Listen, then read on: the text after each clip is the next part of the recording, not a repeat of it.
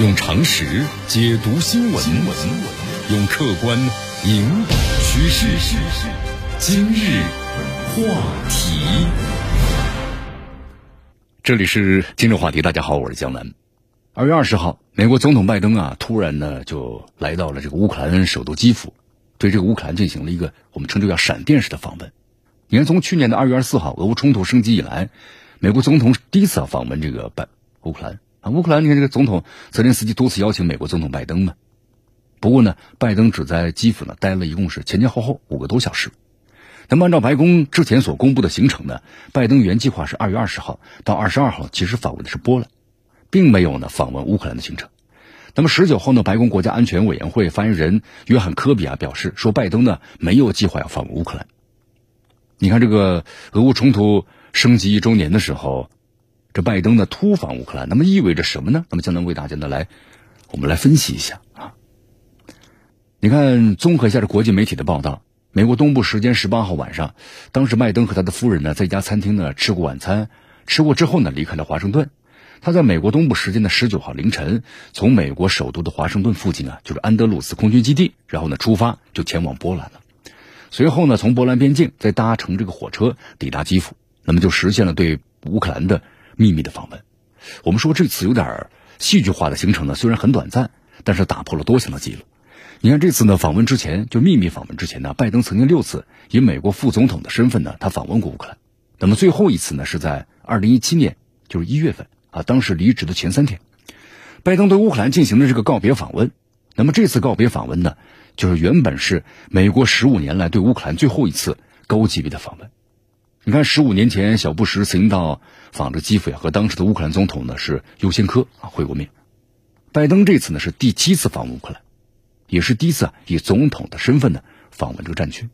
你看之前的话呢，小布什、奥巴马呀、特朗普呀，都曾以总统的身份呢到访过这阿富汗、伊拉克等战区。那么特殊的地方在哪儿呢？就是拜登的前任的访问的是战区，都是由美国发动战争而形成的。但是这一次，美国不是，他是呢站在幕后。拜登这次访问乌克兰也是美国总统啊第一次出现在呢，就是乌克兰，而且也是在出访当中第一次听到了空袭的警报声。你看，根据媒体的报道，拜登抵达这个基辅之后呢，先是在马林啊斯基宫，还有这个和这个泽连斯基啊会面时发表了讲话。那么会面结束之后呢，拜登和泽连斯基就前往了米哈伊夫斯基大教堂，啊，他们从。停留就停留了几分钟，然后出来的时候，空袭警报就响起来了。那拜登和泽连斯基啊，据说都没有表现出呢任何的恐慌。那么事实上呢，当时包括像 E 三的哨兵机载雷达，还有这 RC 幺三五 W 电子侦察机啊，那么在内的多种的美国装备，都在密切的监视空中的动向拜登这次访乌克兰之前呢，已经决定向泽连斯基、向乌克兰政府呀，就承诺提供的是长期性的援助。那么这个报道呢，我们说这个承诺的原计划是通过呢波兰传递的，但是现在呢是拜登亲自把重要的内容，然后呢转告诉给了泽连斯基。根据这白宫发表的总统声明啊，拜登宣布将继续提供呢重要的军事装备，包括呢有火炮啊、弹药啊、坦克系统啊等等，还有保卫这个乌克兰人民的防空雷达啊，这是拜登就宣布说的嘛。那么预计新一轮的军援呢，拜登说了大约四点七，将近是五亿的美元。而且拜登还说呢，美国及其盟国计划向乌克兰呢转移大约是七百辆的坦克、数千辆的装甲车和两百万发的炮弹。由于这个，我们说现在啊，很多欧洲国家库存呢基本上都快要用完了啊，所以说这批军火呢可能是由美国提供的。现在俄乌局势啊，我们说双方处于还是僵持的状态。那新的大批量的军火，那么加入的话呢，可能我们说会导致呢更大伤亡的出现啊。显然，目前拜登的这个。我们说他所谈到的内容啊，会给这个俄乌冲突啊带来新的变数。现在这拜登宣布对乌克兰的援助五亿美元，那美国提供的援助啊将会达到呢三百亿美元的规模。你看这巨额军援的背后，我们说双方其实还是有分歧的。泽连斯基这么说，他说在这次会面中啊，他和拜登谈到了远程武器，包括呢啊以前的没有所供应给这个乌克兰，但是依然可以供应给呢乌克兰的这个武器。那么这指的就是西方的战斗机啊和射程可以打到呢俄罗斯本土的海马斯火箭炮啊，但是拜登呢并没有宣布就向这个乌克兰呢提供的新的先进的武器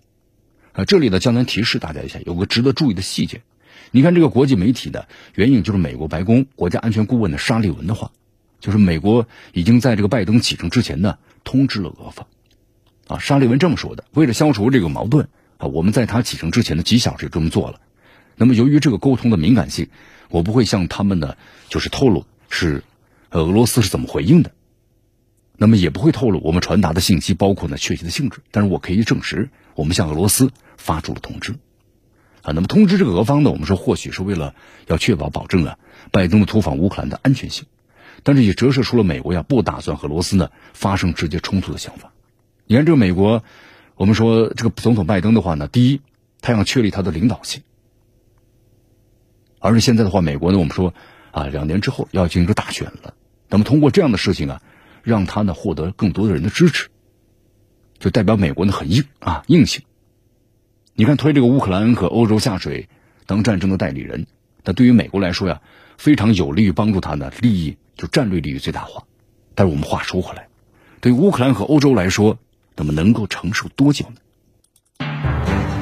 用常识解读新闻，用客观引导趋势。今日。